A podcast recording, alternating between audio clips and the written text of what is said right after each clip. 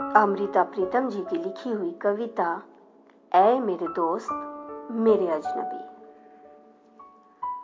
ऐ मेरे दोस्त, मेरे अजनबी, एक बार अचानक तू आया। वक्त बिल्कुल हैरान मेरे कमरे में खड़ा रह गया। साँझ का सूरज अस्त होने को था, पर ना हो सका। और डूबने की किस्मत वो भूल सा गया।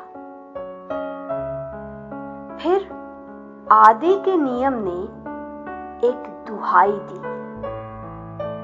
और वक्त ने उन खड़े क्षणों को देखा और खिड़की के रास्ते बाहर को भागा।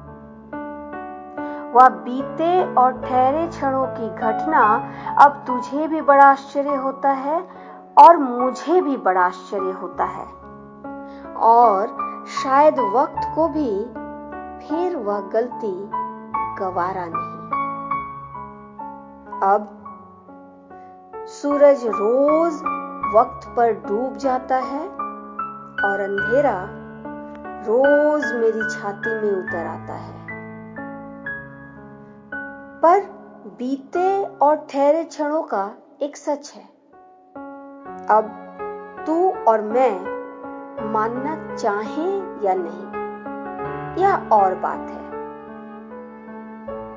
पर उस दिन वक्त जब खिड़की के रास्ते बाहर को भागा और उस दिन जो खून उसके घुटनों से रिसा, वह खून मेरी खिड़की के नीचे अभी तक जमा हुआ है।